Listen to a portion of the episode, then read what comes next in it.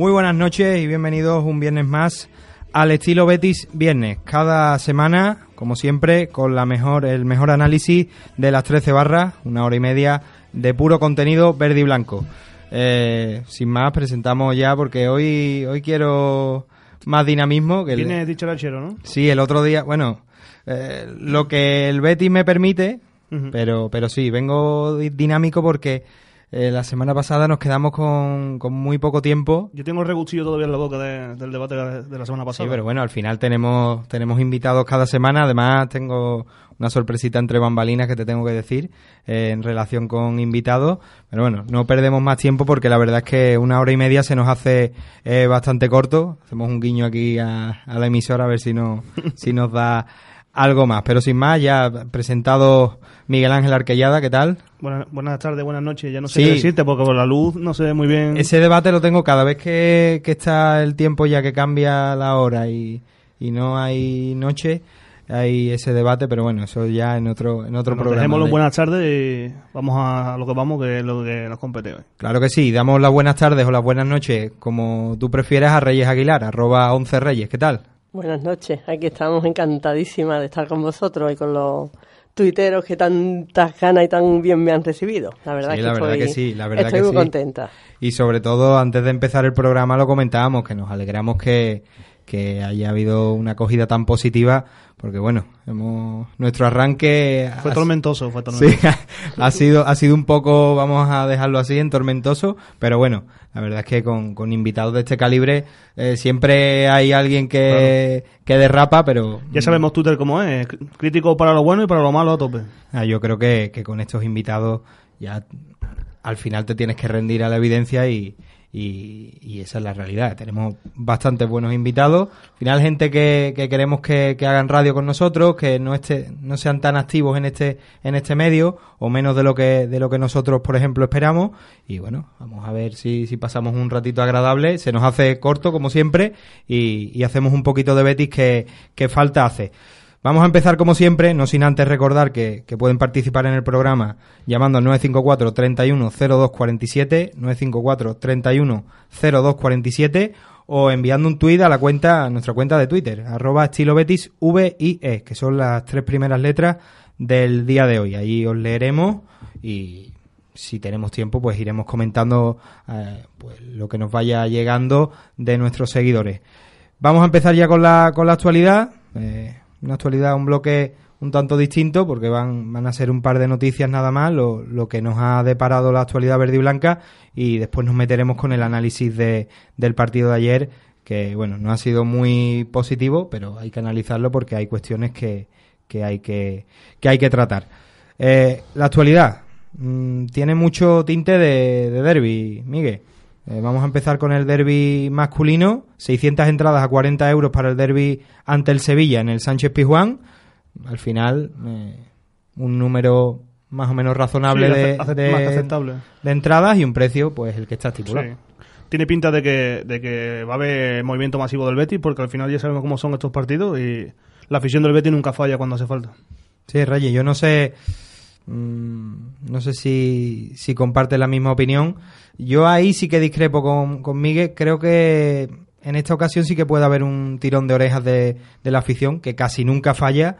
Pero en este tipo de partidos, más y menos lo que te estás jugando, estás yendo al campo de- del eterno rival. eh, mm, ir ahí para, para nada, como, como diría aquel, eh, podría ser un riesgo que no sé si la afición está dispuesta a correr. Ya, pero todos sabemos cómo es el Betis y su afición. Ellos siempre han ido, además, han aguantado chaparrones importantes. Eh, es más, eh, no nos podemos ceñir a los resultados anteriores mm, sabiendo que hubo, ha habido muchos años, porque yo soy bética realista y soy crítica cuando tengo que ser y soy positiva cuando lo tengo que ser también.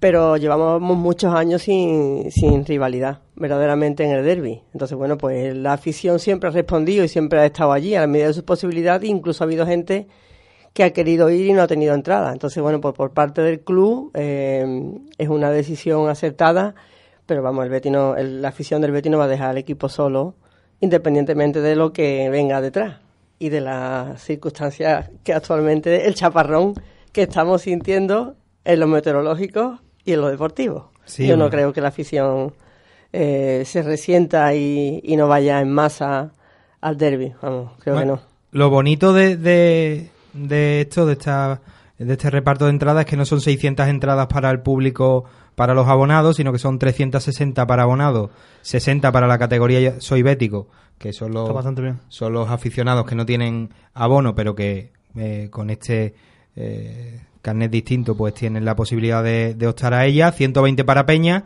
que ahí sí que hay eh, esa fidelidad arraigada, y 60 para la grada de animación, patrocinadores y compromisos institucionales y deportivos del club, según anuncia eh, la página web del Real Betis Balompié. El tema de patrocinadores y compromisos institucionales, me imagino que no serán en, eh, entre comillas, la jaula del Sánchez Pijuán, sino en un, No creo que vayan a las aulas. Bueno, estaría bien ver si traje de chaqueta allí met- metido en la jaula cantando, y bailando, pero no lo creo. No. Sí. Con este tiempo puedes ir en traje de chaqueta, pero como, como pegue el sol, eh, cualquiera lo ve ahí. El, otro día, no sé si fue con, con Jorge o con Rocío, hablábamos de, de Tebas, Rubiales, de Sí, que se pusieran a jugar en, El partido de las dos, ¿no fue? eh, sí, en traje de chaqueta, pues aquí añadimos otras otras aventuras a los a este tipo de, de personas, este los patrocinadores y los compromisos, imagino que, que estarán en un palco aparte, pero ese es el reparto de la entrada y esperemos que haya lleno y que siga la racha porque al final Reyes pues eh, es un momento malo, pero desde que está aquí que se tiene, ahí hay que echarle digamos la mano a, la espalda, eh, los resultados son positivos. Bueno, depende, porque la gente pierde muy pronto la paciencia. Entonces, los resultados son relativamente buenos, pero virtualmente tenemos el efecto que, como cuando dicen, va a hacer mucho frío o hace mucha calor y, te asomas a la ventana y ves el viento, pero después no hace tanto frío, pues es una especie de eh, situación crítica que realmente no tenemos. Si tú te ciñes a los resultados, a la posición de la tabla, los puntos que quedan y las opciones que realmente tenemos, las reales, sobre el tablero, no es tampoco la situación tan difícil. No, yo me refería al derby. Los Ah, datos vale, en el vale. derby con Setién. Ah, bueno. Por darle un poquito de Bueno, apoyo sí, sí, a- sí, al cántabro que está. Por supuesto, si es con el derby, sí, porque la verdad es que el año pasado, bueno, pues nos dio la satisfacción. No Hombre, solamente el Día de Reyes, nunca mejor dicho. Exacto, el Día de Reyes. Fue y día doble para ti. aparte de eso, el, el, bueno, pues con las victorias con los grandes, ¿no? Que englobo al Sevilla, lo considero también un grande. Y bueno, con Setién yo particularmente eh, he roto una lanza siempre hasta ayer. Ya ayer no... Bueno. Mi paciencia, la correa que le doy... Pero bueno, ya hablaremos de eso creo que más adelante. Claro Vamos sí, a, sí, sí. a debatir sobre Setién. Tenemos un, vamos, el bloque de debate al final Miguel lo personaliza Quique Setién, no es para menos, y hablaremos un poco de, del cántabro, del pasado, del presente y del futuro de- del club, que ahora mismo pues no, no es ni mucho menos eh, demasiado positivo. Y pasamos del derby masculino al derby femenino. Sábado 13 de abril, el mismo día que, que el derby, pero a la una de la tarde y en el Benito Villamarín. Una noticia, Miguel, la verdad que muy positiva para los amantes de, del fútbol y en este caso del fútbol femenino y poder abrir el estadio principal a, a tus guerreras, pues la verdad que es una noticia positiva y esperamos un, un lleno. Totalmente, además más que merecido, ¿no? Por la temporada que están haciendo. Creo que es algo que, que debería dejar de ser noticia para ser algo habitual que el, que el equipo femenino juegue en el, en el Benito Villamarín. Pero bueno, eh, se le abre la puerta para el derby, esperemos que haya lleno, y si no lleno, una grada expectante y bien Sí, arrebosada de claro, gente. hombre, hay- hay espacio para- Claro, y a ver si podemos hacer un derby bonito y, y por supuesto quedarnos a nosotros. Sí, Reyes dijo una de las jugadoras, Ana Romero Willy, que a ver si no había... Cascarones, cascarones. Sí, a ver si no había lo que había que, que haber para que para que se por lo menos se igualase el aforo del derby en el Sánchez Pizjuán en el Benito Villamarín con la con la guerrera. La verdad que por mérito se lo merecen y yo creo que si acompaña el buen tiempo, que yo creo que esa es la clave, eh, el Benito Villamarín puede presentar una, una gran entrada. Sí, las cosas están cambiando. Es más, en el último partido hubo en el Wanda Metropolitano que se llenó, no sé si eh, concretamente es que yo con el tema de, de- Sesenta y pico mil espectadores, Exacto. récord en, en España. están cambiando las cosas, entonces yo no creo que las féminas se queden solas, y más una previa de derby que está la gente que tienen ganas de Y creo que ese tuit de esa chica, mm, creo que tuvo sus críticas porque, bueno, no gustó mucho. A Es que, quien es le que pareció... Ana, Ana es muy polémica con, con el sector, con la, el otro lado de la ciudad, Ya,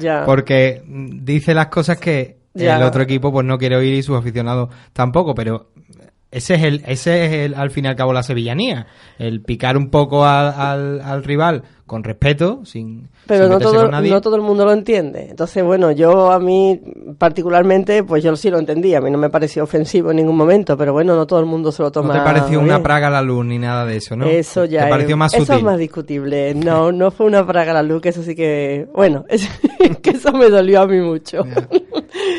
Pero bueno, el Betis que es una cosa muy seria y a mí no me gusta que, que se rían de él. Entonces, yo a Joaquín le tengo totalmente mi respeto. En un 90% para mí me parece una persona mm, que ha ayudado mucho al club. Es un jugador indiscutible. eh, con la edad que tiene, bueno, pues lo que es capaz de aportar y aparte en el tema institucional, bueno, pues no podemos negar que con sus acciones pues ha ayudado mucho al, club, puede ser un futuro presidente y es una persona que se le nota que es bético de raza. Y aparte, bueno, pues el tema, lo que hace por ayudar a los demás, pero a mí Le ha cogido el gustillo a ser viral. No y- me gusta, no me gusta, ya me está pareciendo poco gracioso todo lo que hace. Ese es un debate que cuando las cosas vayan mejor, porque si sacamos Sí, este debate hoy, nos dicen de, no, es que ya, Ya. estáis tapando las cosas de Setién, es que sois Claro. unos palmeros, pero ese debate hay que sacarlo. ¿Hasta qué punto Joaquín ha traspasado la línea No, de, ya, es que- de ser viral a, bueno, mm, hay que, hay que, El viral al showman. Hay que Sí. tocarlo un poco con, con entre algodones porque es muy delicado, porque hiere mucha sensibilidad. Hay personas que le parece un mito y un genio y una persona. Pero a mí, yo creo que el Betis es una cosa muy seria y él es el capitán de un equipo y al cual le debe que tener un. En fin, esa es mi opinión. No Pues- un respeto que lo tiene, sino que. Que yo haría ciertas cosas cuando ya no tenga vinculación con el club. Pero eso Pues sé yo, que ese quizás tema- que sea muy antigua. no, ese tema lo sacaremos y, y si podemos, pues recogeremos pequeñas notas de voz, esperamos contar con la, con la tuya porque es un debate interesante que incluso, como estábamos hablando ahora de que puede herir sensibilidad de los comentarios de, del propio Joaquín, este propio debate generaría... Claro, Totalmente. claro. Hay pero personas- no, hay es que, que- decirlo todo, o sea, lo bueno y lo malo. Claro, el claro. 90% de Joaquín es positivo, las acciones en el terreno deportivo y en el, el terreno humano, que bueno, hace muchísima labor social, que no se le conoce, pero bueno, que las personas que tenemos más o menos acceso, pues lo, lo conocemos, pero tiene ese pequeño 10% que a mí no me Como hace los anuncios de dentistas, ¿no? Exacto. Nueve de cada diez dentistas recomiendan a Joaquín, pero, Pero uno... esa es mi opinión personal. Ojo, Bueno, yo claro. no sé los demás. Yo Claro es la que sí. Y además hay que, hay que decirle aquí, eh, dejamos que la gente se exprese como, eh, que exprese lo que desee siempre y cuando sea con respeto. Cerrando el tema del derby femenino, eh, los socios del, del Betis Féminas, que van aparte del, del club, del primer equipo, eh, entrarán gratis al partido. Un euro les costará a los socios del Real Betis Balompié y el público general será de, el precio será de 5 euros. También se cederá al Sevilla eh, pues las correspondientes entradas, me imagino que serán en esas famosas aulas y el precio también será de 5 euros. Así que esperemos que no la llenen y si la llenan, pues que sea como los derbis principales que, que al final están en minoría y, y al fin y al cabo es positivo que, que haya esa rivalidad en el campo, pero que se haga notar pues el- la afición verde y blanca. Y para terminar el bloque de noticias, eh, hay, que, hay que mencionar al Betis Energía Plus, eh, olvidado por los grandes medios, esa es la realidad. Ca- Casualidad cuando las rachas son buenas que ha sido un poco olvidado. El equipo de Kansas City ha sido olvidado en, el- en, la, Sí, en la bolsa de mira que tiene no lo recuerdo. mira que tiene rollo así americano Kansas Sí, City. Kansas este City. año estamos este, este año están jugando muy americano.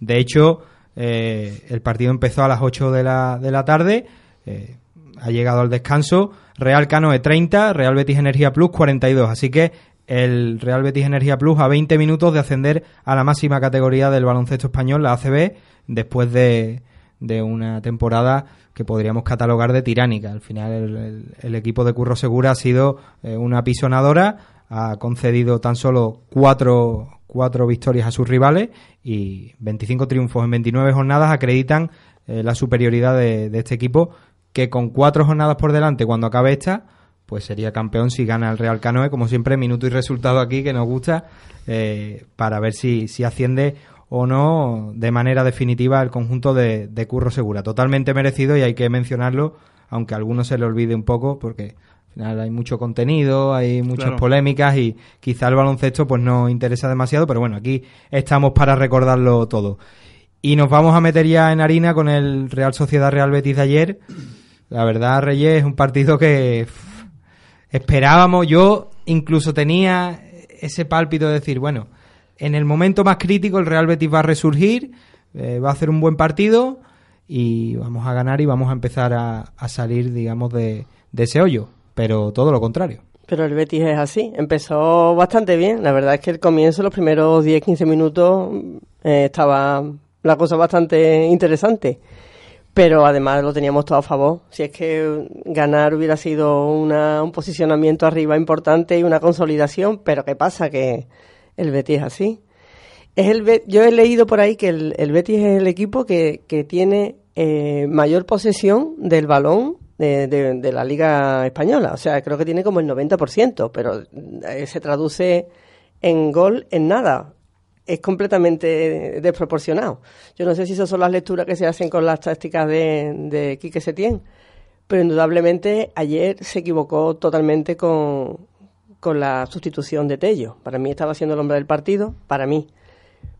Y yo no sé, todavía me pregunto qué le pasó hace tiempo en la cabeza para quitar a, Tello, porque en definitiva mm, la banda izquierda estaba más, más sólida, con Sidney también, pero eh, la carrera con los Celso fue el que le, le dio el pase de gol a, a Canales y lo quita. Es que no lo entiendo. Y aparte el mismo jugador, yo no sé si lo visteis en Sí. televisión, que se mostró Sí, sí, sí, se enfadó porque, claro, él se veía pieza clave en el partido y al final, Miguel, pues mm, eh, son movimientos que son movimientos típicos de entrenador que está más fuera que dentro. Totalmente. Esas típicas eh, idas de Quiso- olla que Quiso hacer un cambio sin cambiar el esquema y al final lo que hizo fue perjudicar a su propio equipo. Porque la realidad es que metió a Lainez para buscar un poco lo que está dando de Tello y Lainez no tiene lo que tiene Tello. Son jugadores muy distintos, a pesar de que tienen un perfil parecido. Entonces yo creo que ese cambio le perjudicó un montón. Y sobre todo cuando el Betis estaba un poquito más vivo quizá en el partido, porque eh, hasta el minuto 15 estuvo el Betis muy bien, recibió el gol, le empezaron a temblar un poquito las piernas y después se recuperó otro poquito y cuando mejor estaba el equipo cambió a su hombre clave. Claro, es que el partido se puede resumir así. Mm, Yo diría 10 primeros minutos bastante buenos, después llegan las ocasiones de la Real, llega el gol de, De de Juanmi. Juanmi, un gol eh, que bueno, que no tuvo que subir el marcador en ningún momento porque si el VAR está para ayudar, no sé por qué ahí no entra, no entiendo. no, no qué. interviene. De- No entiendo por qué ahí no interviene. Pero lo dicen tan normal, como si tú le pegas a alguien y dices, no, no, Pero no, no, es no, que no. no, no sé si yo tengo mal entendido esto o no, pero se supone que el VAR tiene que entrar cuando la ocasión es muy clara ah, y el árbitro no la ve. Entonces es un poco en ese absurdo. tipo de acciones no entra. Pero es muy, es muy absurdo porque al final son decisiones que, que te pueden eh, marcar el partido por una balanza o para otra. Son pequeños detalles de un partido que al final te perjudican y te hacen verte como te visten con un gol en contra sin te- tener por qué haber subido al marcador ese gol. No, está claro que eh, luego ya la acción es, mm, vamos, cualquier persona futbolera te dice que un gol de córner rematado de con el pie y después con ese barullo de, de futbolista, pues la verdad que, que es incomprensible. Pero luego, la segunda parte, empezó bien el Real Betis, 15 buenos minutos eh, iniciales, llegó el tanto de, de Sergio Canales, con Cristian Tello bastante, bastante bien, haciendo, al final era el único que, que sabía hacer algo de provecho. Después hubo otra ocasión que la tuvo los Chelsea eh, en una buena conducción, se la da a Loren a, a Tello, Tello se la da a los Chelsea y toca en Diego Llorente, y después la otra de Joaquín, Joaquín. clarísima, que ahí es donde está.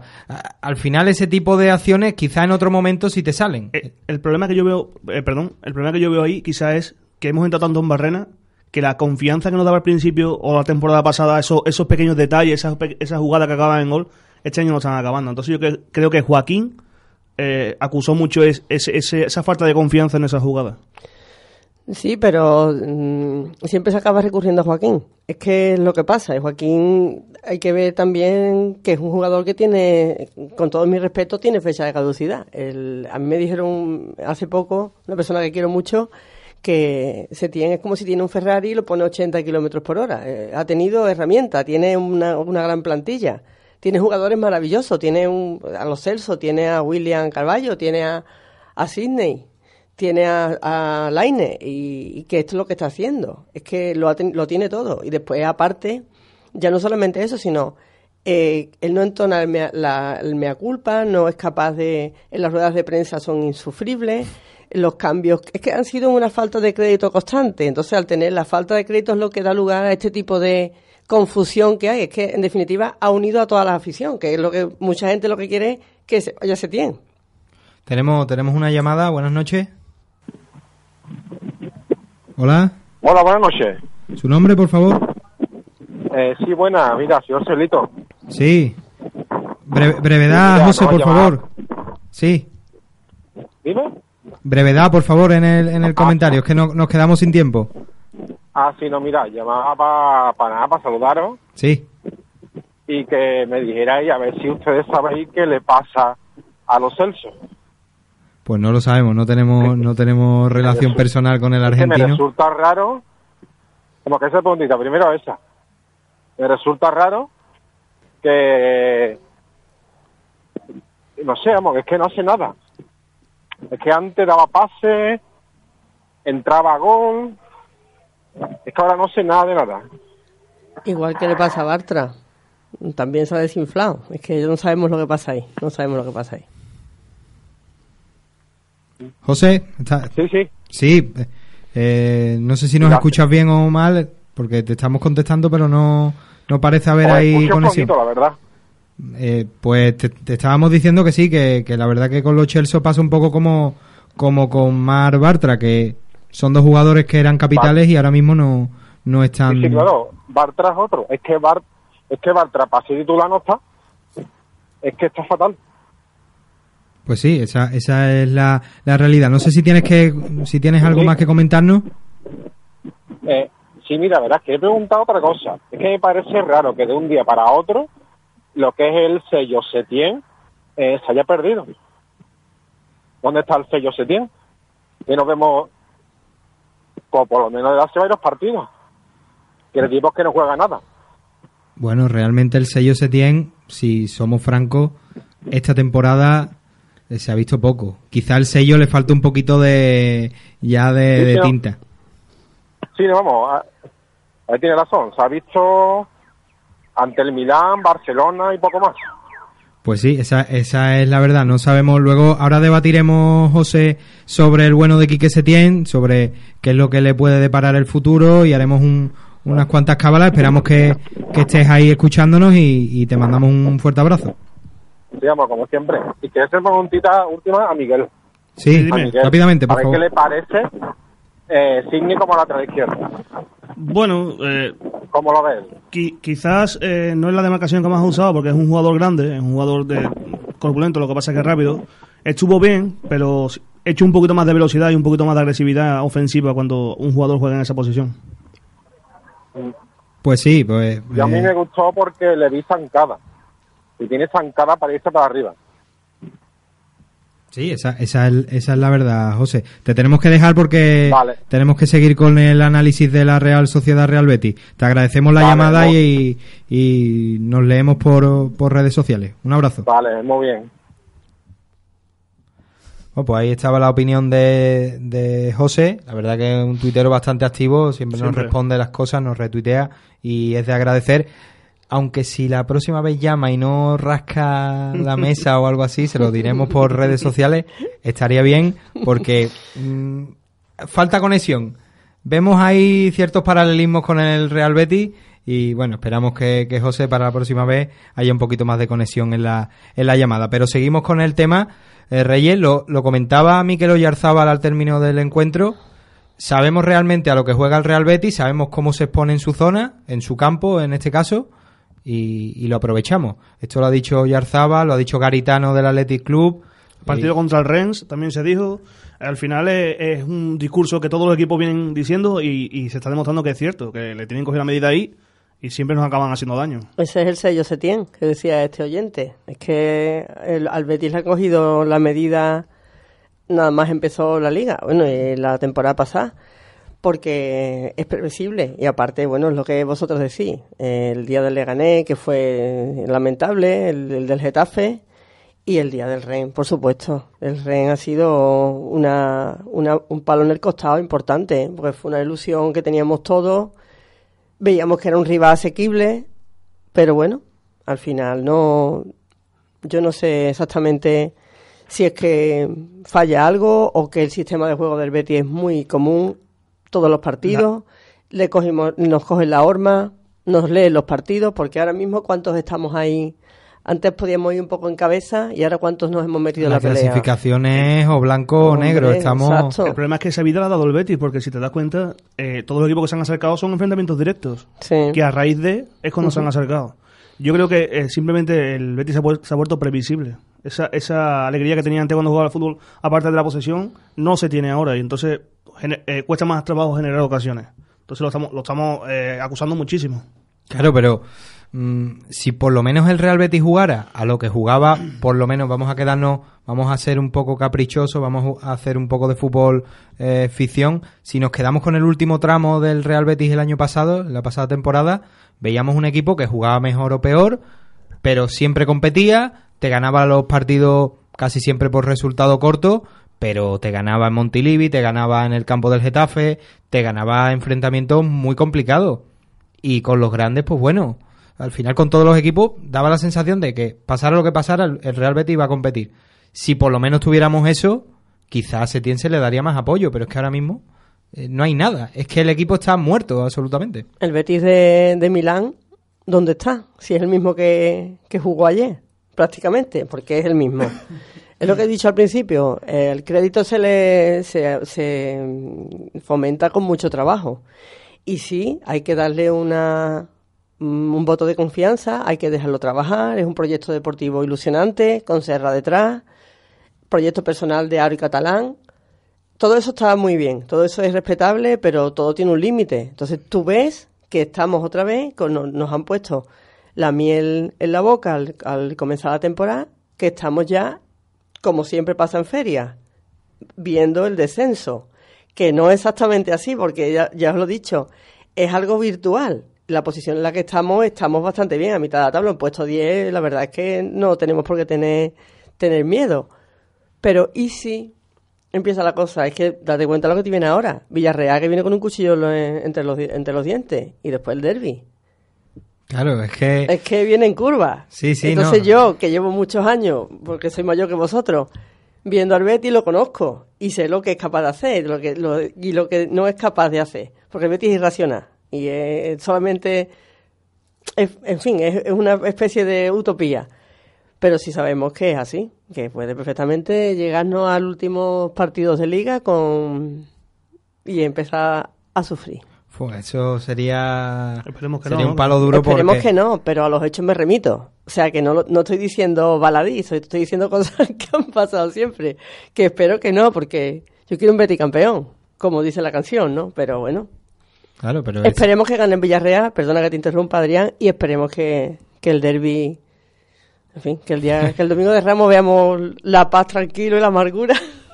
Sí, sí, porque, porque vaya tela. el sábado es sábado de pasión, ¿no? Perdóname porque no es verdad, es verdad. Antes he dicho lo del derby de la fémina, pero digo previa, pero bueno, es el mismo día prácticamente, vamos que... Claro, tenemos, podríamos tener ese, ese, caramelito, ese aperitivo con las féminas, que la verdad que vienen en muy buena posición para ganar el derby, son el mejor equipo andaluz de la, de la categoría, pero con el primer equipo tenemos esa duda. Para cerrar un poco el análisis del partido, eh, al final el equipo empató a uno por mediación de Sergio Canales, después jugó una especie de ruleta rusa con la Real Sociedad, la Real Sociedad tuvo más ocasiones y al final Miquel Oyarzaba, la pase de Juanmi, hacía el 2 a 1. Un resultado que deja al Real Betis en décima posición la Real Sociedad supera al Real Betis, ambos tienen 40 puntos y la cosa se pone complicada porque en un décimo lugar está el Eibar con 39, en duodécimo el Leganés, que allí por votar que están con, con ánimos de vendetta por aquellas declaraciones un poco tergiversadas por parte eh, por parte de Setién, tampoco dijo todo lo que mucha gente eh, afirma, pero la realidad es que con cuatro cositas con cuatro cosas, vamos a, decirlo así, eh, están a un punto del Real Betis. Pero bueno, ha sido un partido malo, se suponía que este podía ser un punto de inflexión y solo queda el duelo del Villarreal que lo analizaremos en el, en el tercer y último bloque. Antes tendremos el, el bloque de debate que es al final lo que, lo que más eh, salsa tiene. Hablaremos de Quique Setién, evidentemente, porque, porque es el protagonista del bloque y, lo haremos con dos preguntas clave. Eh, si pierde el Real Betis el domingo, eh, destituirían a Quique Setién. Lo hablaremos en la mesa, tres opiniones distintas. Y si lo destituyen, ¿a qué entrenador por qué entrenador apostarían. Y la segunda, ya eh, avanzando un poco más en el tiempo hacia el verano, hacia el Real Betis 2019-2020, eh, ¿qué entrenador apostarían? Si sería el año 1 Posetien o, o, con el, o con el Cántabro. Estos son los dos temas de debate. Vamos a hacer la primera pausa, primer alto en el camino y volvemos con, con más estilo Betis Viernes. Estilo Betis en Neo FM.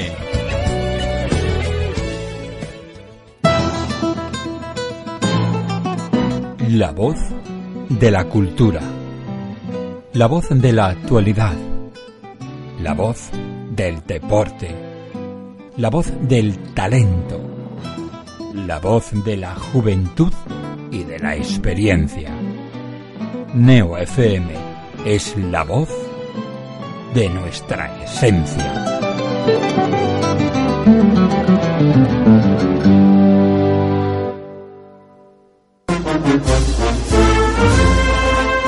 Una primera luna llena de la primavera.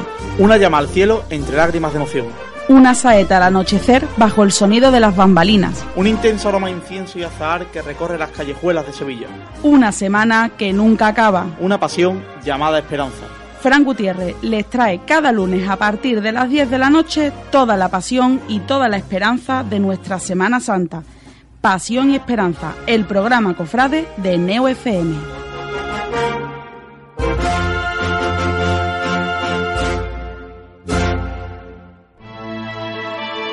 Neo FM, la voz de nuestra esencia.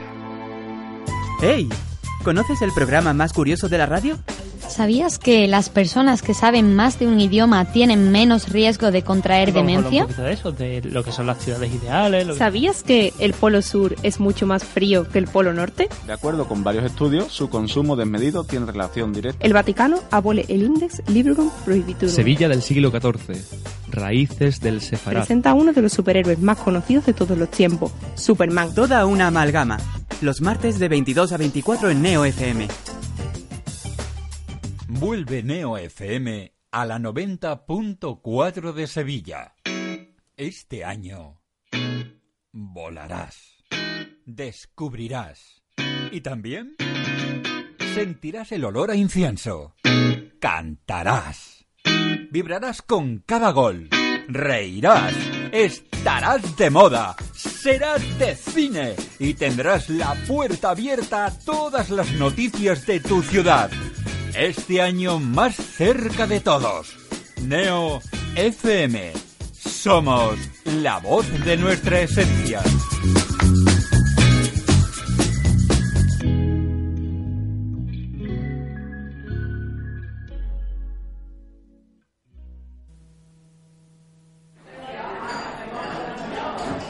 Oye, chavales, nos tomamos otra, ¿no? Uf, yo creo que me voy a ir en verdad. Venga, Dani, tómate la última. Bueno, pero ¿dónde? Porque esto está cerrando ya. Pues ¿dónde va a ser, Dani? En Neo FM. Vuelve a la radio hispalense el único late show que se emite a la hora de la siesta. La mejor ración de humor canallita y comedia traviesa mediante historias, imitaciones, música, redes sociales, monólogos, invitados especiales. Todos los miércoles de 6 a 7 de la tarde en la 90.4. Y también en nuestro Facebook, La Última y Pa' Casa. En nuestro Twitter, La Última Neo. Y nuestro iVoox, La Última y Pa' Casa. ¡Venga a tomarte la última con nosotros!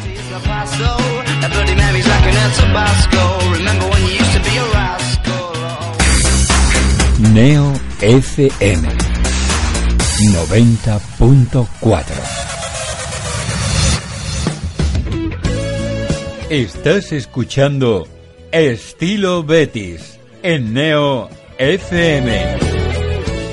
Ya estamos de vuelta en Estilo Betis Viernes. Pueden participar en el programa eh, enviando un tuit a la cuenta arroba estilo Betis VIE, las tres primeras letras del día de hoy o llamando al 954 31 02 47. 954 31 02 47.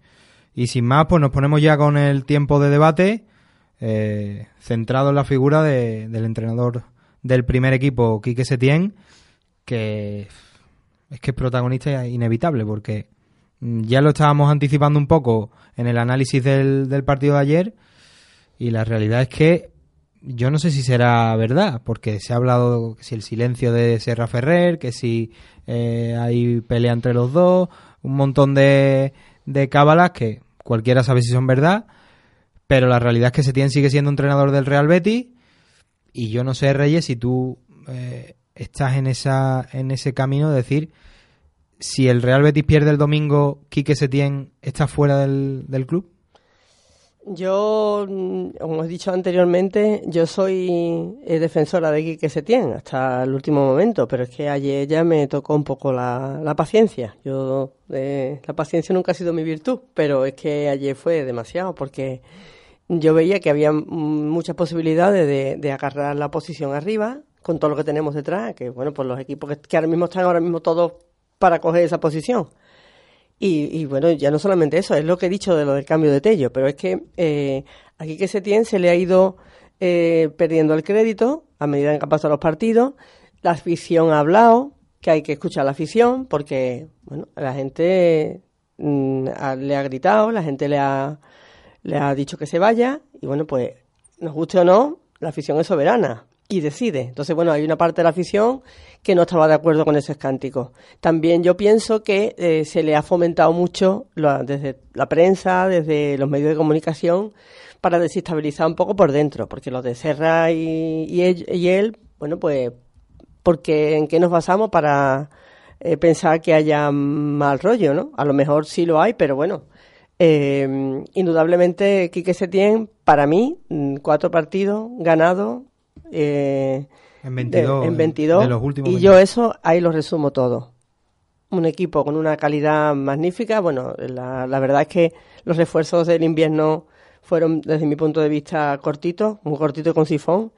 Pero a, a Setién se le ha dado un equipazo y, y, con lo que tiene no ha hecho nada. ¿No ves al equipo un poco descompensado? Sí, sí. Yo noto lo del el oyente que decía de los Celso. A los Celso le pasa algo. Los Celso Pero ¿y no echas de menos tú...? Eh... Bueno, yo echo de menos a Fabián como echo, echo, de menos a mi abuela. Pero tirando, eso, eso tirando es mucho descontado. más atrás, ¿no, ¿no echas de menos tú un Ricardo Oliveira en el Real Betis? Un tipo Hombre, que te garantice... Echo de menos a Julio Gardel, yo no sé, Rafael Gordillo por la banda izquierda.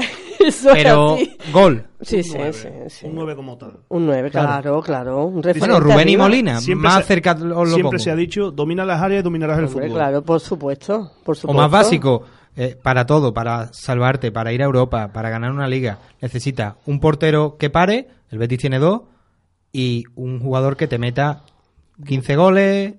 Las áreas y dominarás el fútbol. El Betis tiene, un- tiene dos buenos porteros, perdona, pero no tiene un delantero. Rubén Castro. Y esa es la realidad del Betis.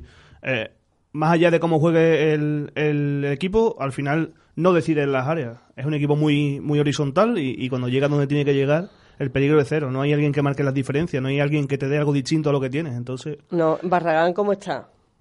ya. Eh, y después la banda izquierda, bueno, va puesto a Sydney, pero ese no es el sitio que le corresponde. Entonces, es lo que tú dices, las bandas, un, una- un tío corriendo por las bandas y, y lanzando balones Es que yo creo a que- la- al área, es que es- eso es el ABC del fútbol. se está forzando una alineación para la que el Betis no tiene recursos. Ya. Y esa es la sensación que, lleva dando desde hace mucho tiempo, que se intenta forzar ese, ese 3-5-2 con dos carrileros que no existen en el Betis. Claro, pero está, eh, esto lo hablaba yo con Juan Ramón Lara, un gran bético, lo tendremos próximamente en el, en el programa, sobre el tema de cambio de esquema. Claro, eh, tú en verano inicias la plantilla con, con Junior Firpo como único jugador en la izquierda, lateral o carrilero, y la gente está pidiendo un esquema, un cambio de esquema, cuatro, cuatro defensas. Pero para poner cuatro defensas, el parche que tú ponías de carrilero izquierdo, llámese guardado, llámese tello, no te va a servir en defensa de cuatro. Tienes que tirar de Sidney, que es como poner a Fedal. A mí no me sirve. Tú no puedes poner a Piqué de lateral diestro, por poner un ejemplo. Yo, por yo te, hago- te- te pongo un ejemplo un poquito más cercano. Eh, David Rivas. David Riva cuando empieza empieza de lateral y son lagunas las que tienen en, ese- en ese- en esa posición. Lo pasan a central y empieza a funcionar.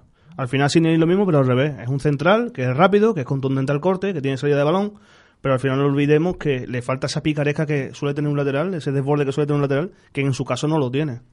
Y al final eso acabaría haciendo daño al propio equipo porque no, no, no restaría más que nos sumaría. ¿Crees que el domingo si pierde el, el Real Betis está fuera aquí que se tiene? Yo no creo que se vaya a ser tan drástico. Quiero pensar que no, pero eh, al final los resultados mandan y la realidad es lo que ha dicho Reyes, que son 4 de 22 y es una loza eso, que es lo que tiene, se tiene ahora mismo en el pecho. Pues sí, esa, esa es la verdad. Tú dices que no. Yo creo que no. Me viene bien, porque tú piensas que no, además no te hemos forzado a, No, no, no. a pensar nada. Eh, yo pienso que sí, que, que lo destituirían y como, como he dicho que sí, pues hay que mojarse y dar un nombre. Yo doy el de Lorenzo Serra Ferrer. Muchos dicen que, que el reloj deportivo, hace, hace dos años lo decían en, en tertulias, que el reloj deportivo estaba parado, pero yo creo que para esta situación en particular, creo que es la única solución porque no veo un entrenador eh, que pueda soportar este, este momento puntual en el que el Real Betis, pues, si pierde, diría adiós casi de manera matemática a Europa. Reyes, tú tenías otro nombre, me gusta porque al final Yo ten- son tengo- tres vertientes. sí, yo tengo- ¿Cuál sería el tuyo? Yo tengo otro nombre, pero eso es una, bueno, una decisión, una elucubración que yo la, la tengo porque, bueno, me gustaría. Pero no pensáis, yo ahora abro otra, otro debate, ¿no pensáis que eh, echar a Setién o al entrenador a ocho partidos de terminar la liga es un error? Para mí sí, por eso creo que no habría que cambiarlo. No porque eche más a favor o más en contra de Setién, que al final yo estoy a favor del Betis y de las 13 barras. Y todo lo que no sea eso me, me deja un poco indiferente. Pero creo que, bueno, ya lo comentamos con el tema de Paco Gémez. Yo creo que un entrenador necesita 10, 12 partidos, 15 partidos para establecer un estilo propio y, y conocer un poco más a su plantilla. Y en este caso no lo tendría. Entonces, para mí, mi sensación sería que sería un tiro en el pie. Pero se le puede exigir a la afición más paciencia de la que está No, no, teniendo. no, para nada, no. Eh, es más, yo no le exigiría nunca nada a la afición porque creo que todo lo- cada vez que la afición ha hecho algo, lo ha hecho con consentimiento y, y a sabiendas de lo que de lo que estaba pasando. Pero sí creo que sería eh, automutilarte tú a ti mismo. No por lo que lo que vas a echar, sino por lo que pueda venir o lo que puedas meter ahí. Que no creo que, que no veo en el mercado una solución que diga lo pones ahí en ocho partidos te solucionan o al menos dejas de hacer ridículo. Aunque no te solucione Europa, que puede ser que el Betis no se clasifique para Europa, pero deja de hacer ese ridículo que estamos haciendo en los últimos partidos o el, el último tramo de la temporada. Pero sobre todo es que es, es lo que tú comentas, Reyes. Si perdemos contra el Villarreal, Europa está eh, imposible. Imposible. El entrenador que venga aquí se va a comer, pues, grito posiblemente a la directiva. Va a eh, pasar, co- perdona, como le ocurrió a Juan Merino. Mm, Porque el Juan Merino se comió, lo primero que hizo es comerse el marrón del, marrón. Bueno, el, el derby, es lo mismo. Cuando Sí, pidieron a Pepe que- Mel, ¡pum! Le pusieron. Y si lo echamos a, a Setién después del Villarreal, en caso de que el Betty pierda y en caso de que la, el club lo destituya, ¿a quién ponemos? Yo, mm, mi voto es por Alessi, porque ya tengo la- el antecedente de cuando Víctor Sánchez del Amo que Alessi le dio al Betis la huerta como un calcetín. Pero, Empató con, la, con el Atlético de Madrid, golazo de Dani Ceballos. exacto. Bueno, al final es que sea Lesi, sea Serra, sea eh, mantener a Setién con ocho partidos que te quedan eh, jugándote estar en tierra de nadie. Porque bueno, el séptimo lugar lo más probable es que dé derecho a Europa, pero ya sabemos lo que le ha costado. Vamos, que se lo digan a, a Pablo Machín con, compitiendo casi desde julio. Al final el equipo, y, y sobre todo, Pero no, hay muchos caminos a Europa y si ese es uno y hay que cogerlo, pues será que tengamos que coger. No, no, yo lo Vamos, firmo, la realidad vamos. es que quedan 24 puntos, si mal no me salen las cuentas. 24. quedan 24 puntos, estamos a 6 de distancia.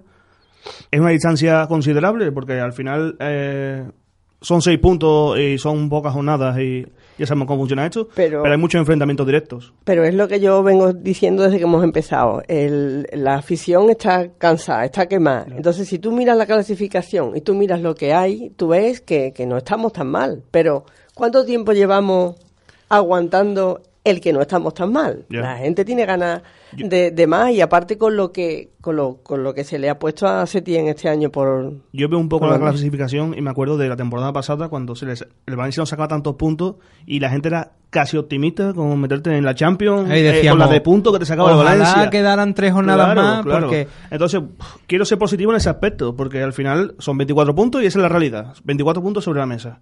Que viene el Madrid, que tenemos juego contra el Sevilla, todo lo que queráis, pero al final al Madrid se le ha ganado. Y al Sevilla se le ha ganado. Entonces, no son equipos que no se le pueda meter mano. Claro, pero- ¿Complicado? Sí, claro que es complicado, muy complicado. ¿Que lo que se le puede meter mano? Por supuesto. Es lo que decía eh, nuestra última invitada, Rocío Campos, que el principal enemigo del Betis es, el, propio, Betis. Totalmente. Perdió contra el Getafe. Eh, voy a citar lo- los resultados que a priori son los los más sorprendentes, porque perder contra el Valencia, pues bueno, entra dentro de lo normal. Perder goleado por el- co- contra el Leganés. 1 a 0 contra el Athletic Club, que estaba de capa caída y ahora mismo está por encima nuestra. El Huesca. El Huesca. Después empate por doquier. Es que Sí, sí, final- está claro que al final nos, nos hemos eh, automutilado nosotros. Hemos sido nosotros los que nos, nos hemos metido esa, esa piedra encima de la cabeza, pero no sé, eh, no pasa por mi cabeza que una destitución solucione el problema. Que puede que sí, pero también puede que no. Entonces, Es que mm, si vemos la- los datos, si nos ceñimos a las estadísticas, el, el día del Leganés, que fue el hat-trick del futbolista que nos Sí, metió tres el goles, el mismo jugador, exacto, estuvo su día de gloria. Creo que 10 días después o 8 días después fue el, el partido de, del Rennes. Entonces, sí, creo que fue una semana después aproximadamente. Entonces viene el Rennes Sí, y nos hace pla y nos da la Cuatro días después. La cuatro días después, la costalá. Yo en ese momento ya escuchaba a la afición, es que los que se sientan alrededor mía en el campo decían, yo soy, en el- en fin, la directiva y Setién no se sienta en, en el banquillo para el Getafe, y ahora llega el Getafe y raca. Sí, sí, bueno. es que pero qui- quizás a lo mejor ahí hubiese sido el, el punto de inflexión para tomar esa decisión. Con más tiempo por delante, con más eh, jornadas para poder preparar cosas. Pero es que creo que... Tenían ahora- el colchón de Mestalla. Mestalla Sí, era pero el, el seg- al, Al final, sabes lo que aspiras y lo- tus objetivos son claros. Los objetivos te lo- lo- lo- se marcan a principio de temporada y son muy claros. Y cuando uno empieza a ver que el barco eh, zozobra, eh, o toma decisiones o, o se va a pique, que es lo que está pasando ahora mismo. Es que ese- eh, yo creo que esos dos partidos, las dos eliminatorias, Rennes y Valencia, para mí son la clave. El día del Rennes aquí en, en el Benito Villamarín, yo vi un Setién eh, sin respuesta. Mm, En el banquillo no sabía qué hacer. El equipo no iba ni para atrás ni para adelante. En la eliminatoria contra el Valencia, eh, pones al Villamarín patas arriba con dos goles, te los dejas remontar. Después vas al, al- a Mestalla, te meten un gol que se veía venir y luego no tienes ninguna respuesta, metes a Fedal de delantero. Ahí, es- esas dos cosas, al final, el Real Betis no, no estaba configurado para ganar la Europa League y la Copa, pero ni, ni tanto ni tan calvo. Al fi- Al final ahí se demuestra que el Real Betis mm, eh, se le ven las costuras. Yo he hecho un poco de menos ese cambio de sistema, aparte que lo he comentado por Twitter, ese cambio de sistema cuando las cosas no funcionaban. Que es cierto que, que la plantilla estaba descompensada, que no había otro lateral izquierdo, que los delanteros, todo lo que queráis.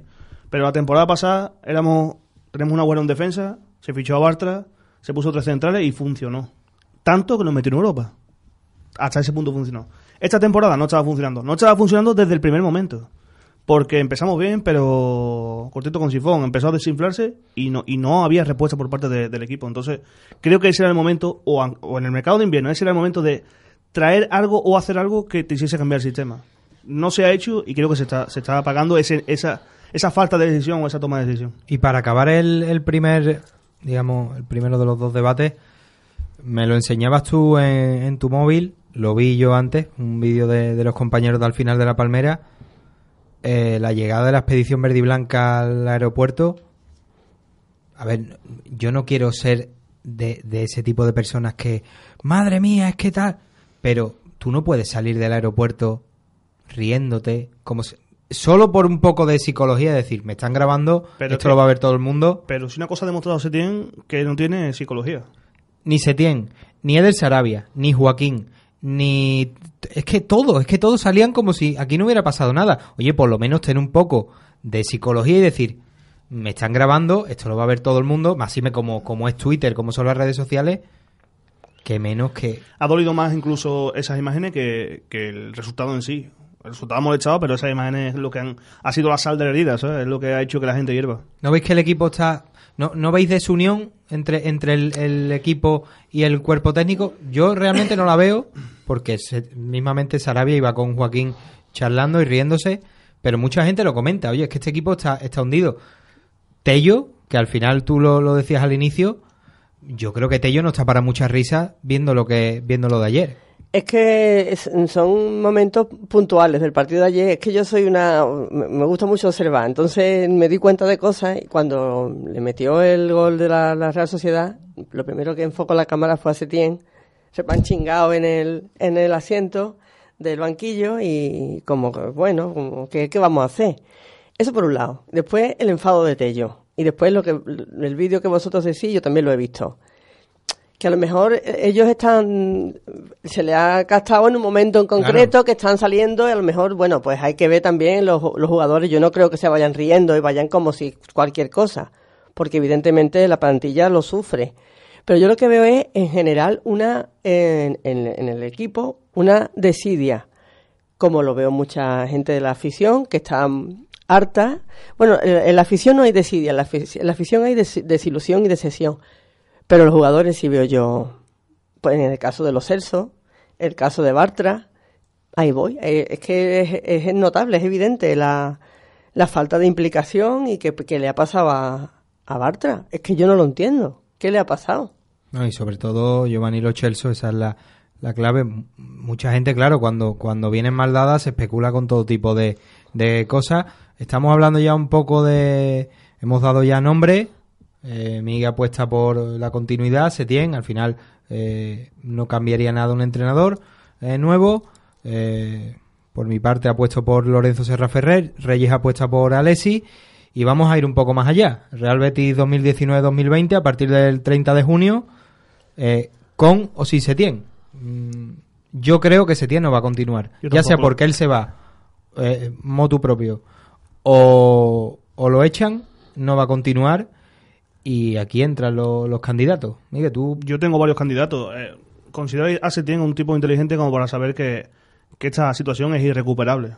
Entonces, eh, yo creo que cuando acabe la temporada, más allá de lo que pueda pasar, más allá que el Betis vaya a Europa o no vaya a Europa, no creo que Setién vaya a seguir. Ya no solo por lo, por lo que quiere la dirección deportiva, sino por lo que pueda querer él mismo. Y fuera parte, yo te, he traído varios nombres que encajan un poco en el perfil de lo que, del estilo que se ha buscado en el Betis, pero quizá dándole una vueltecita de tuerca más al estilo. Te traigo aquí varios nombres que si quieres te los voy diciendo y vamos un poco hablando de ellos. He visto, he visto los nombres, hay algunos que me ilusionan, pero mm, de estos cinco que tiene, dame los dos que ves más probables. Porque hay dos que, que yo creo que son los más probables de, lo- de los que me has dado. Hay un- uno que lo veo casi imposible, por, por sobre todo la, eh, la notoriedad que ha alcanzado en los últimos resultados que ha obtenido. Pero hay dos que sí que me, me parecen interesantes. Hay uno que no has comentado, que ahora te lo diré, y, damos paso a Reyes, que tiene también su lista particular. Bueno, uno es Javi Gracia, que, que obviamente es de- del gusto de, creo que si no gran parte de, o sea, de la mayoría, gran- de gran parte de la afición. Un entrenador muy, muy camaleónico, capaz de, adaptarse a, a- a muchas cosas. Eh, tiene como preferencia el 4-4-2, que al final es lo que se viene buscando, un cambio de sistema, algo que, que, que le dé un poquillo más de vida al Betis, y es, es eso, un entrenador que es muy difícil cogerle las vueltas, porque al final eh, sabe jugar con el sistema y sabe jugar con los, con los jugadores y con lo que tiene el rival. Es un entrenador que le gusta mucho leerse los partidos del, del contrario y al final eso hace de, de- de tu propio equipo un equipo muy peligroso. Y el otro que, que te llama la atención, no sé de los cinco cuál es, pero Pellegrini. A mí el Pellegrini. que me... Por, por factible, más que nada. El caché de Pellegrini es bien sabido que, que es alto, no, es- no estamos hablando de, de un entrenador de, de dos duros, pero el, el sello Manuel Pellegrini es un sello que gusta mucho, es un entrenador muy atrevido, muy, muy atrevido, con, con, con capacidad para, para jugar a, a ambas cosas, tanto a, tener la pelota, que es lo que al final gusta, o que tu equipo sea protagonista, como a cerrarse bien atrás y salir a la contra y ser un equipo muy peligroso. A mí es la acción que más me gusta, incluso más que Javi Gracia, a mí personalmente, pero porque creo que Pellegrini sería continuista en lo que hay, dándole lo que no tenemos. Entonces es la sensación que me da a mí con Manuel Pellegrini. Si llegaría, si llegase y que no lo dice, no se sabe nunca, pero en mi opinión, para mí es el que mejor encajaría en el proyecto del Betis. Pues vamos con la, con la lista de Reyes. La hemos estado hablando un poco eh, fuera de micrófono. Me gusta eh, y a la vez no, no por mí, sino por el que dirán, por el famoso que dirán, porque estás apostando por gente que en esa famosa exigencia con 2S eh, no parece encajar muy bien, pero a mí personalmente la verdad que me, que me gustan. ¿Cuáles son los Yo he dicho Alessi, que sería, digamos, el el, el Guardiola, Guardiola de, de aquí. Pero a mí me gusta mucho Abelardo.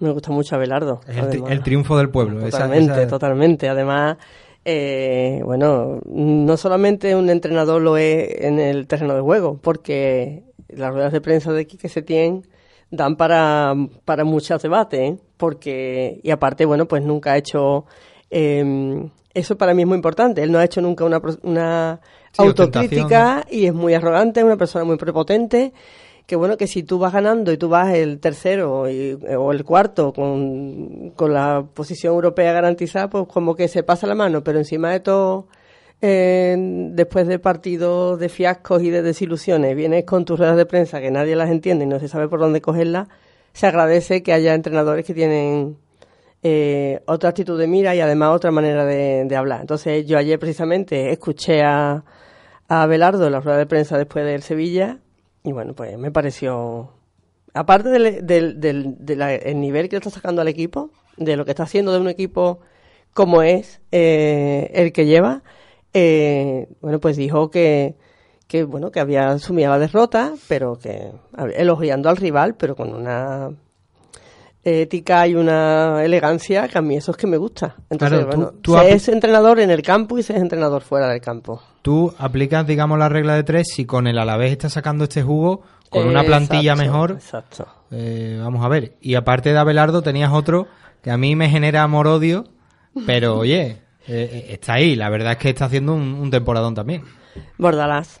Pepe Bordalás, a mí es que ese estilo no me termina de... Entre los dos, entre los dos, que en, esta mano que deo me corto, ¿no? Como dice el refrán, me quedo con Abelardo, pero es que Bordalás también me gusta. Es que igual que me gustaba Setién, si es que Setién es la, el mismo corte, o sea, un, jugador, un entrenador que conocía el equipo de los recién eh, ascendidos de segunda división, un, un jugador, un entrenador de un equipo como es el Racing de Santander, que bueno, pues eh, era la esperanza que teníamos con él. Pues entonces, bueno, pues ah, yo veo que el- la, más o menos la misma manera de actuar en cuanto a, a Belardo y a Bordalás, pues se asemeja a lo que eh, e- exigía yo de ese tiempo. Pero bueno, en, en mi top me quedo con Abelardo. Hombre, el Pitu, el Pitu la verdad que, gusta porque es un tipo que, que cae bien, pero Bordalás, eh, fuera parte de el estilo y las maneras que tenga, el, el jugo que está sacando al equipo es impresionante y tiene que estar ahí en ese, en ese corte, porque si no está en las quinielas del Real Betis,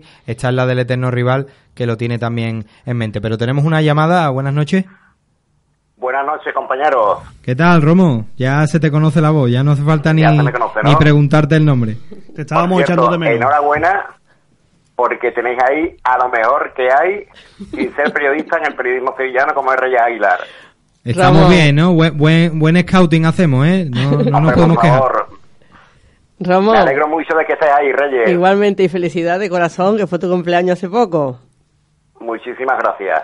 Que muchas gracias por tu por tus halagos. Que hace mucho que no te veo, tenemos que vernos, ¿eh? Pero bueno, cuéntanos, verdad, cuéntanos que... Sí, que se moje, que se Eso, moje, eso, Romo. que te moje. Mójate, para la 2019-2020, eh, Setién, otro entrenador, eh, cuéntanos un poco cuáles son tu, eh, tus ideas de cara al futuro. Hombre, si tuviese de cara al futuro sería pitonizo, pero bueno, cualquiera menos el señor Setién.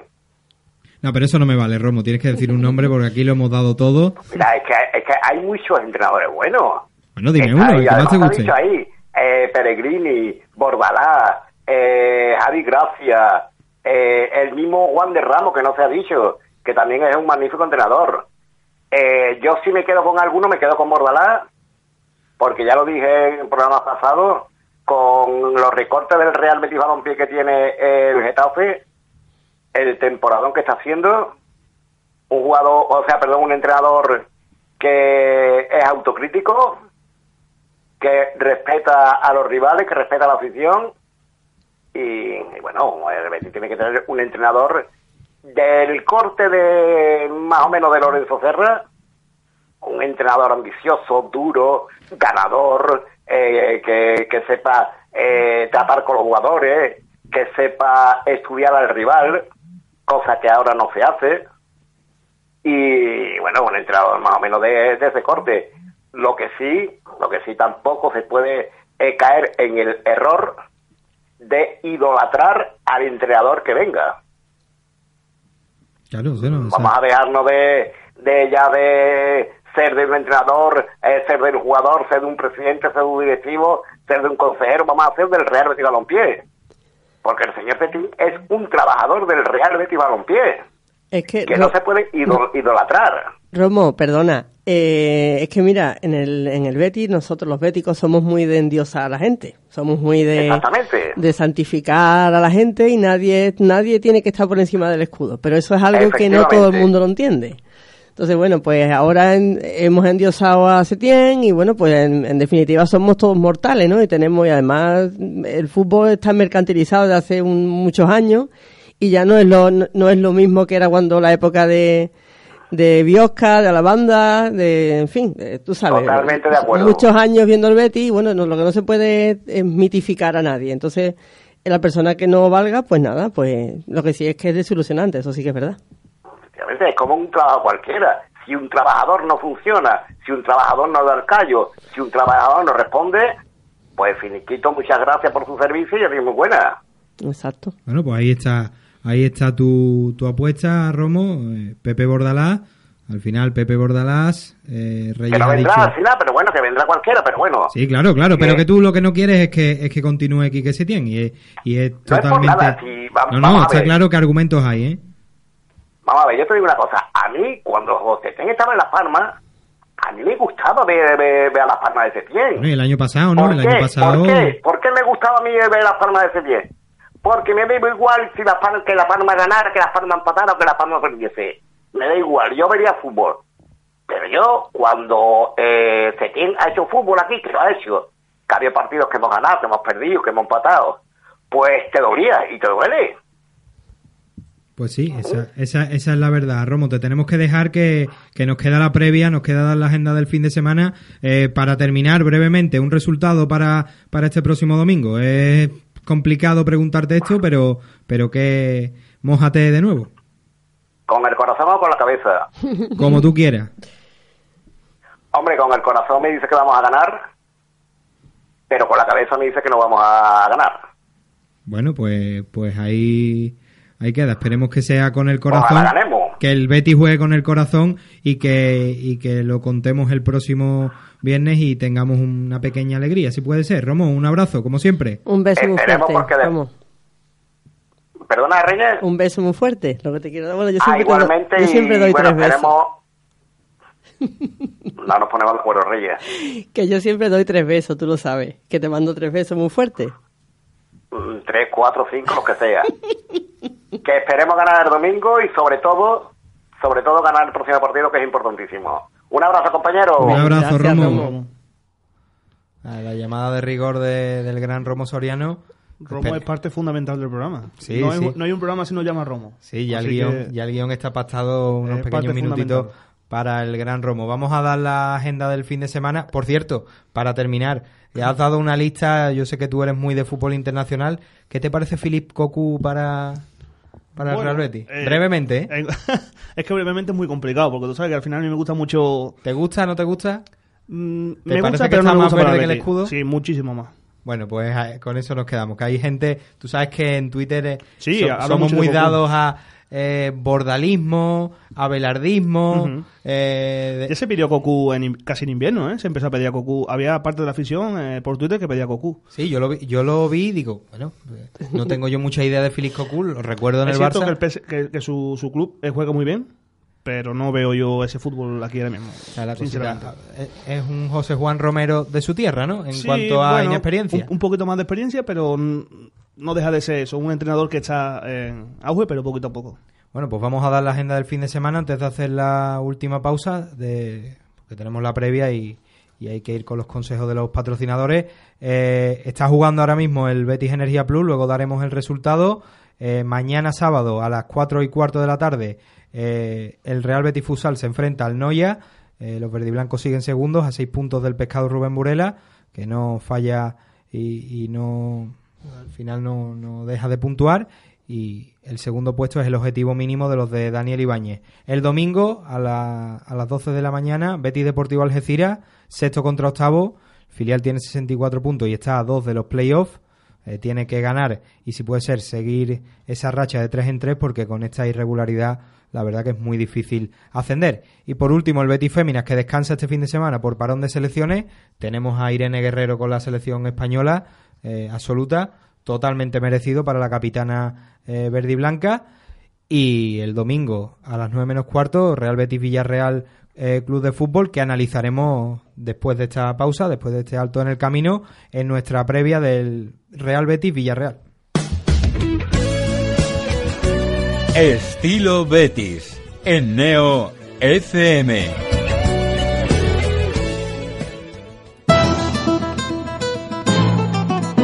La voz de la cultura. La voz de la actualidad. La voz del deporte. La voz del talento. La voz de la juventud y de la experiencia. Neo FM es la voz de nuestra esencia.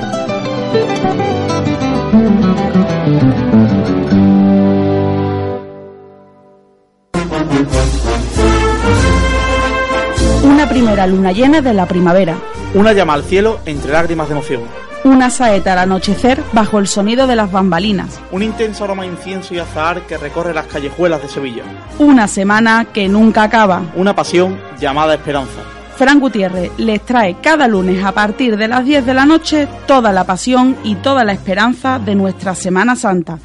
Pasión y Esperanza, el programa cofrade de Neo FM.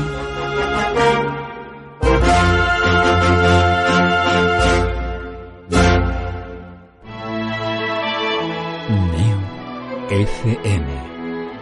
La voz de nuestra esencia. ¡Hey! ¿Conoces el programa más curioso de la radio? ¿Sabías que las personas que saben más de un idioma tienen menos riesgo de contraer Vamos a hablar demencia? un poquito de eso, de lo que son las ciudades ideales. Lo que- ¿Sabías que el polo sur es mucho más frío que el polo norte? De acuerdo con varios estudios, su consumo desmedido tiene relación directa. El Vaticano abole el Index Librorum Prohibitorum. Sevilla del siglo XIV. Raíces del Sefarad. Presenta a uno de los superhéroes más conocidos de todos los tiempos, Superman. Toda una amalgama. Los martes de 22 a 24 en Neo FM.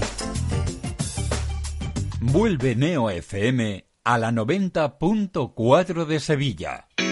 Este año volarás, descubrirás y también sentirás el olor a incienso. Cantarás, vibrarás con cada gol, reirás, estarás de moda, serás de cine y tendrás la puerta abierta a todas las noticias de tu ciudad. Este año más cerca de todos. Neo FM. Somos la voz de nuestra esencia.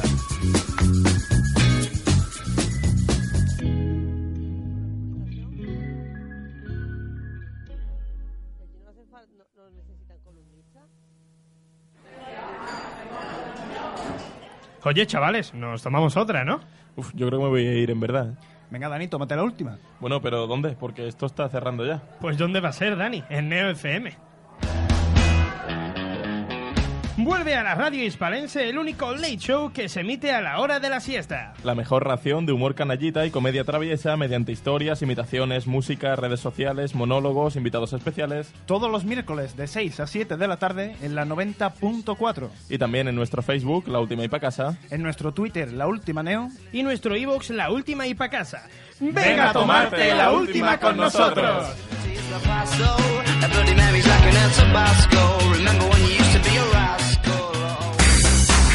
Neo FM 90.4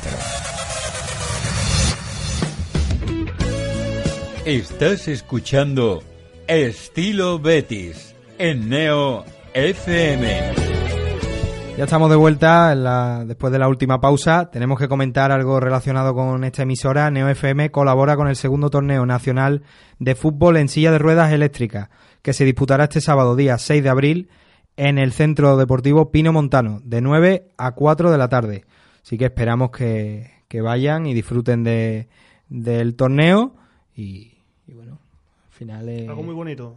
Sí, sí. Muy bonito. Sí, es una iniciativa muy bonita que promovemos de- desde esta emisora y desde aquí, desde este espacio, pues invitamos a, a la gente a que acuda y disfrute de, de un deporte alternativo, pero que al final siempre hay competitividad y, Claro que sí. y se pasa se pasan buenos momentos. Esperemos que también haya competitividad y pasemos un buen rato el domingo a las nueve menos cuarto eh, Real Betis Villarreal. Yo tenía tengo en mi cabeza que es Villarreal Real Betis y no, no salgo de ahí. ¿no? Pero, pero esta vez lo he dicho bien. Real Betis Villarreal, 9 menos cuarto. eh, partido que es que al final Villarreal viene casi casi como nosotros. Un poquito peor, quizás, ¿no? Claro, en, en clasificación sí, pero mm, al final parece que va. eh, eh, por suerte para ellos, parece que ganan, luego les remontan, pero tienen algo que nosotros no tenemos, que es gol. Totalmente. Aparte es un equipo con mucho dinamismo. No sé si lo, lo has visto jugar recientemente, pero parece que han recuperado un poco esa esa, esa, es- esa chispita que, le que faltaba antes y que ahora sí teniendo. Somos muy de Samu, ¿no? Muchos jueces. Totalmente. Eh, a- eh, aparte, lo tengo aquí bien subrayado. Lo tengo por ahí bien subrayado porque es un jugador que, aparte de que me encanta, es súper peligroso. Súper peligroso. No, Reyes, y tú, vamos a hablar de- del Real Betis, lo estábamos comentando, hay que hablar del Aine. Hombre, bueno, claro, me lo pues, pues están hablemos del Aine, aquí. hablemos de los cambios que se pueden, que se puede acometer eh, por parte del Real Betis, que Setién, yo creo, no, no sé si es la última bala, dependiendo de lo que hemos especulado por aquí, pues podría serlo o no, pero tiene que hacer cambios porque hay jugadores que no, que no están. Ya, pero mm, metes al Aine y a quién quita. Claro. Es que- ¿A quién quita, ¿a Reyes? quién Porque quita? tú, tú quieres que hablemos del Aine, vamos a hablar del Aine, Sí. pero ahí te tienes que mojar. Yo veo que Laine es un jugador que está, eh, bueno, ha llegado recientemente y tiene mucho potencial, pero creo que está desaprovechado. Pero claro, es que yo, yo os pregunto a vosotros, porque ha sido a petición de, de una betica magnífica que se llama Lola, que nos está escuchando, desde aquí le mando un Está beso. en la radio, Reyes está en la radio, eso hay que, Es cierto, hay que recalcarlo. Sí. No es un holograma, es real. está Y aquí. bueno, ella es una bética que merece todo mi respeto, entonces bueno, me dice que, que Lainez, que qué pasa con Lainez, que no le dan nadie su sitio, entonces bueno, pero qué dedo me corto, como he dicho antes, es que lo, lo repito muchas veces, pero ¿a quién quitamos para que juegue Lainez? ¿Y qué hacemos con Lainez? ¿Qué sitio le damos? Que yo creo que el sistema no, no beneficia a, a Lainez en absoluto. Pero para nada. Lainez es un jugador que necesita partir de la banda y aquí no lo puede hacer. Ya. Es otro, otro Inui. Perdona que os corte, el, el Real Betis Energía Plus ha vuelto ya matemáticamente a la ACB, así que damos la enhorabuena al conjunto de Curro Segura y A celebrarlo. esperemos que el año que viene, eh, hombre, no, no va a ser el tirano de la categoría, Pero esperemos que, que el proyecto siga creciendo porque tiene muy buena pinta. Volviendo al tema, ¿a quién quitamos? Laines al final me recuerda mucho a Inui, Tello sí lo está sabiendo reconducir porque es más polivalente, pero tanto Inui como Laines son jugadores que, que- que a los que les gusta jugar eh, al borde de la línea, encarando y... Claro, es lo que necesita, pero eh, si no te está funcionando lo que estás haciendo y tienes gente para dar un poquito de, ve- de verticalidad, que después no tiene por qué ser así, que después igual no pasa, pero ¿qué es lo que se le está eh, eh, pidiendo al equipo que no tiene? Quizás renunciar a alguien de centro del campo y poner ahí a Lainez. ¿Quieres que te dé un nombre? Quizás para mí los Celso, que es el mismo que no está funcionando. Sí, al final los Chelsea está... Habla- hablamos del Betty y no de nombre, pues si tenemos que quitar un nombre del medio, los Celso es un jugador que necesita que, que lo sienten, realmente. Sí. Necesita una cura de banquillo, pues mira, pues mm, no sé, no estaría Soy mal. muy, eh, soy muy de los Celso, ¿eh? Hay que decirlo, ¿eh? Soy muy de Aquí lo somos, ya, pero- ya lo seguí antes de llegar al Betty, pero necesita una cura de humildad o un- un- una inyección en el culo ¿Qué de un poco de banquillo. ¿Qué pues, motivos crees, Reyes, que, que bueno, motivan esta versión que estamos viendo de los Chelsea? Algunos dicen, los más extremistas y los que les gustan más las conspiraciones, que se ha bajado del carro, que no quiere cuanto menos haga y, y menos motivos de para que le compren en el Real Betis mejor, otros que le ha podido la presión, lo han comparado con poco menos que Messi, de hecho incluso han dicho que Messi lo quiere cerquita en la selección, que lo quiere el Real Madrid y el Fútbol Club Barcelona, no sé por cuál te decantas, pero una razón tiene que haber. Es que él llegó como una pompa de jabón, bueno, dándolo todo y todos estábamos perplejos con el juego de los Celsos, además es que daba una calidad que tú necesitabas ese tipo de jugador en el Betis. Para mí cuando llegó fue el repulsivo, yo decía, bueno, por, fi- por fin un jugador de la talla que, que queremos, un- una figura internacional.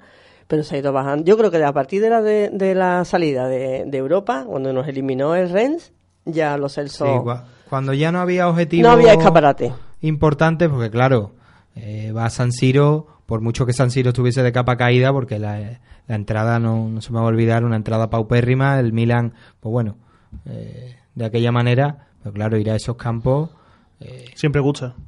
Claro, que siempre gusta. Está acostumbrado a que en el PSG era el último de la fila, yeah. pero ahora es que yo, yo, no, yo no yo no compro ese argumento de no eh, se está quedando a un segundo plano para que no lo compre. Yo tampoco. No creo que un jugador de la talla de, de, de los Celso sea capaz de, de pensar así o de, tener esa, esa, esa nocividad en la cabeza. No, no lo creo, no lo veo. Yo creo simplemente que es una, un bajón de rendimiento ¿Debido a qué? No lo sé, pero creo que simplemente es eso, un, un pico en su, en su rendimiento y, creo que es totalmente recuperable. Quizás lo que necesita es eh, sacar un poco más al área, no como delantero centro y sí como jugador ofensivo sin echar como nueve referente. No sé, no, no sé cuál es cuál es la solución para que los vuelva, a conectarse. Lo que está claro es que no echa para, para ser titular en el Betis ahora mismo y el Betis necesita ganar y, y no pasa porque los Celso sea titular. No, y otro, otro de la, otra de las áreas que está pegando un bajón importante es la defensa. Yo me echo a temblar con los Ekambi, Samu y este Velocidad. tipo de jugadores a la espalda de, de Fedal, Mandy, Bartra, Pues, Sidney. Te podría decir que a mí lo que más me preocupa quizás sea eh, Casola en, en tres cuartos. La pegada de Casola es, es espectacular. Cazorla haciendo Doyarzábal y Juanmi. Es, es espectacular la, la pegada de, de, de Santi Cazorla y ya sabemos que nos cuesta mucho trabajo tapar entre medio centro defensivo y central. Y los centros laterales son Claro. una, una cruz para ver a Bartra, un tipo tan experimentado que le ganen tan fácil en, en balones desde los, desde los costados, a mí me sorprende mucho. Y el gol, el segundo de la Real, ves como Fedal, claro, la, la ve venir y dice, bueno, pues conecta con, con, Sí. con Oyarzábal, gol y ya está. Pero es que se le exige mucho más, es que son centrales que estaban configurados para jugar en Europa y esa zona que Pues- antes era capital ya no. Ya Pues no es. nada, es el momento de sacar a Lainez, ¿no? De hacer el jugador sorpresa, la- el, el as bajo la manga. Claro, y en defensa hemos tirado de Fedal, pero Fedal tampoco es que esté dando No. un rendimiento. Ahí hay una duda importante. Sí. El, el sistema sé que se le ve mucho las costuras a la defensa del Betis, sinceramente. Fedal al principio de temporada eh, estaba siendo un jugador magnífico, era un defensa, pero también se ha contagiado de. Ha sido todo como la ficha del dominó. Pero Sí. bueno, Fedal no se le puede tachar porque ha tenido eh, eh, partidos que los ha salvado, porque no le podemos negarle el mérito, la verdad es que no.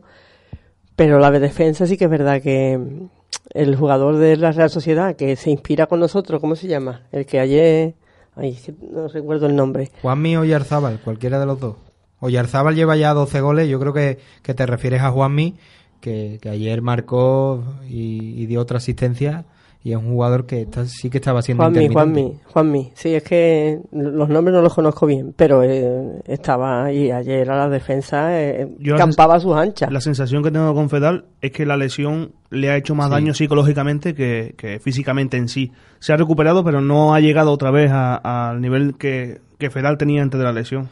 se, se le nota mucho porque Fedal siempre ha sido un tipo muy intenso, muy de ir al, al bollo, como se suele decir.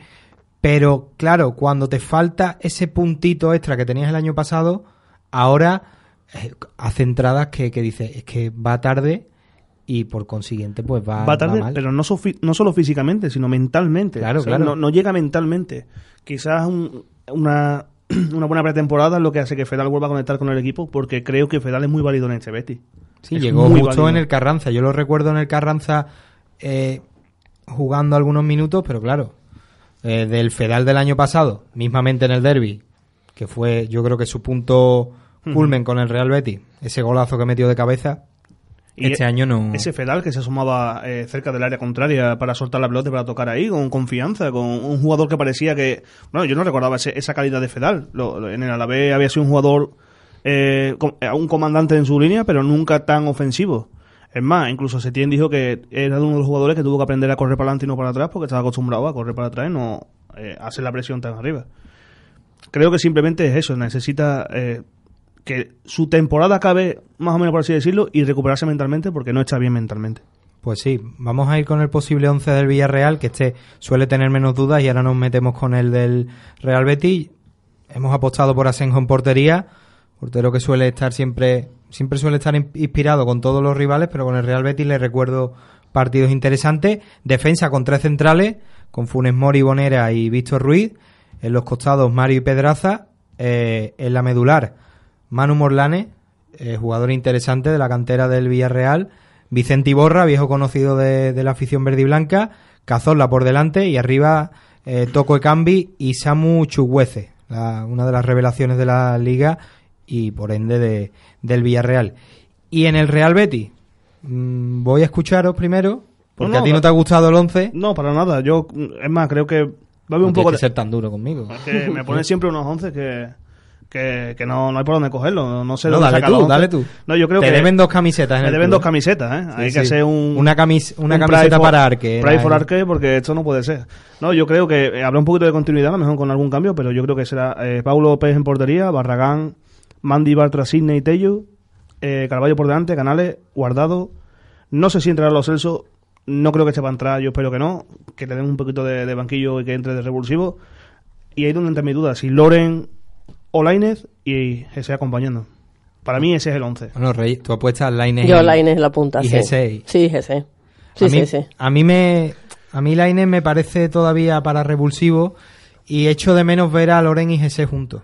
El, Ayer vi a, a Gese hipermotivado, lo vi con una marcha más. De hecho, yo creo que si, que si el Real Betis estuviera bien de verdad, Gese se saldría porque es que se le ve que está un escalón por encima en el ataque sobre todo. Yo creo que esto es un poco jugar a, a imaginar, ¿no? Sí, pero un 4-4-2 con un Tayon Banda, Lines en la otra, Jesse y Loren puede dar mucho juego ahí, mucha velocidad, ¿eh? que al final es lo que al Betis le está faltando. Y Guardado y Canales, Carballo vamos a dejarlo un poquito en el... Necesita un poquito de refresco, pero al final eh, Carballo es capital a la hora de tocar la pelota, ¿eh? Pero refresco sin gas, ¿eh? Porque ya Carballo está es muy de defensa visual, lo queremos mucho, no vamos a, insultarlo como en otras tertulias, que eso ya lo debatimos, pero hace falta más movilidad en el medio.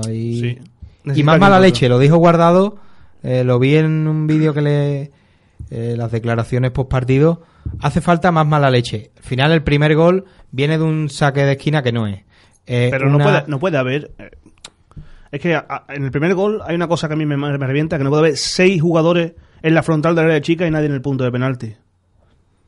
Eso no puede pasar en el fútbol profesional. No puede haber una, persona que mide un metro cuarenta, con perdón, que le tengo mucho cariño a Juanmi porque es un jugador que me gusta mucho, pero un jugador que mide un metro cuarenta rematándote con el pie en el punto de penalti. Y antes de cabeza. ¿eh? Exacto. Es que, eso es que esa persona, ese, ese jugador no, debería de estar solo. Es que eso es, eso es innegociable. Y estaba solo. Y se encontró con el balón. al ver la jugada yo decía, hay dos jugadores que le están agarrando el brazo a Paul López. ¿Por qué están tan cerca de Paul López y no están un poco más adelante? Eh, eso. Bueno, al final. Bueno, no hemos hablado de Mandy tampoco. Que Mandy también merece su, su opinión. Sí, pero para mí Mandy es. Es Mandy. sí, Mandy. Es que Mandy ya se ha ganado aquí un. Nadie por encima del escudo, pero Mandy es, es, mi Mandy. Es Mandismo, ¿no? Es mi Mandy. A mí me gusta Guardado. Para mí es el jugador para mí es el jugador de, de, que representa, digamos, es lo muy líder. Es la garra mexicana.